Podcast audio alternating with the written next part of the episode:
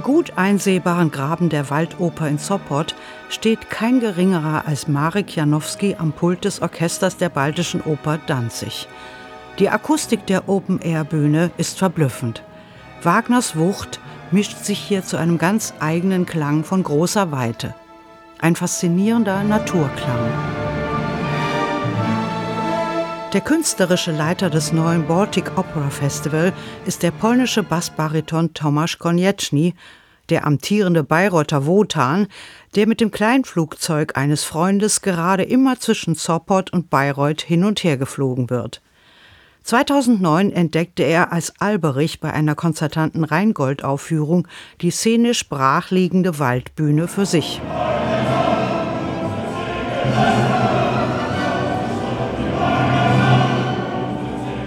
Die Waldoper hat eine bewegte Geschichte.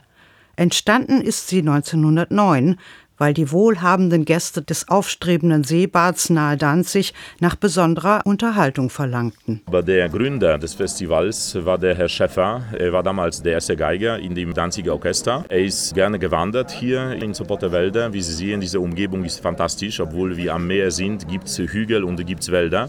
Und er ist einfach mit der Geige gewandert hier und hat diesen Ort als besonders akustisch geeignet äh, gefunden. Zur Eröffnung der Waldoper gab man Konradin Kreuzer Rockers das Nachtlager von Granada. Seit den 1920er Jahren wurde in der Waldoper auch Wagner gespielt. Damals gab es etwa 4000 Sitz- und nochmal 4000 Stehplätze.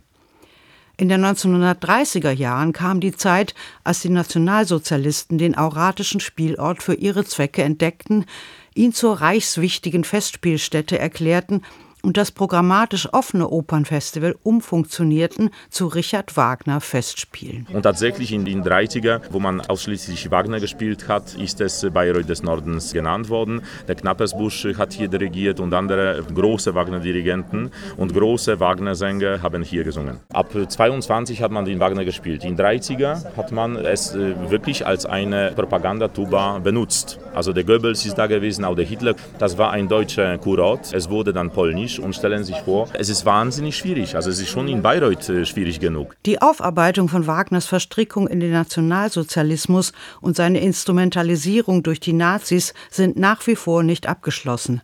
Auch in Bayreuth ringt man noch heute darum. Nach dem Zweiten Weltkrieg war Wagner in der Waldoper natürlich nicht mehr tragbar. Man hat aber hier ein Popmusikfestival organisiert in den 50er und dieses Festival war sehr berühmt, auch in Europa und in der Welt. Das war sozusagen ein Freiheitsatem ein bisschen hier in Polen. Das Publikum wirkt nicht reserviert gegenüber Wagner.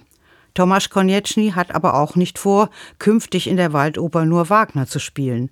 Nächstes Jahr soll es eine Puccini-Oper geben und eine polnische Rarität. Im übernächsten Jahr aber plant Konieczny Wagners Wahlküre. Die Zeit ist, glaube ich, reif. Es sind 80 Jahre vergangen und ich glaube, die Dämonen der Vergangenheit müssten wir begraben. Die heutige Konstruktion der Waldoper ist elf Jahre alt. Das weiße, segelartige Dach ist wasserdicht und dient auch als Projektionsfläche. Das Regie-Team setzt in der Weite des Raums auf einfache Bilder, die stets den Blick freilassen auf den allgegenwärtigen, kunstvoll illuminierten Wald. In Sopot wagt man keine Regieexperimente oder gar Aktualisierungen. Denn sonst hätte man wohl auch kaum Marek Janowski für die musikalische Leitung gewinnen können, der als erklärter Gegner von ambitionierten Regiekonzepten gilt. Tomasz Konieczny konnte eine prominente Besetzung zusammenstellen. Franz Havlata singt den Daland, Ricarda Merbet die Senta, Thomas Finke ist Erik und Konieczny's Fachkollege Andrzej Dobber singt den Holländer.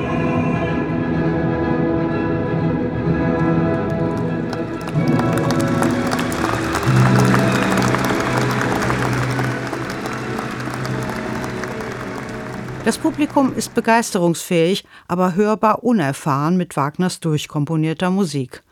Solcher Szenenapplaus wäre anderswo undenkbar. Sie kennen es nicht. Das ist ja auch der Grund, warum ich es im Publikum näher bringen möchte. Als Sänger, eine Mission ist, wenn ich im Ausland auftrete, wenn ich Liederabende mache, präsentiere ich immer polnisches Repertoire. Und wenn ich aber nach Polen fahre, versuche ich, das deutsche Repertoire zu präsentieren. Der Ort ist faszinierend, keine Frage. Und er entfaltet seine eindrückliche Wirkung vor allem mit der Kunstform Oper. Tomasz Konieczny hat offenkundig nicht vor, aus dem Baltic Opera Festival eine Kultstätte für ewig gestrige Altwagnerianer zu machen.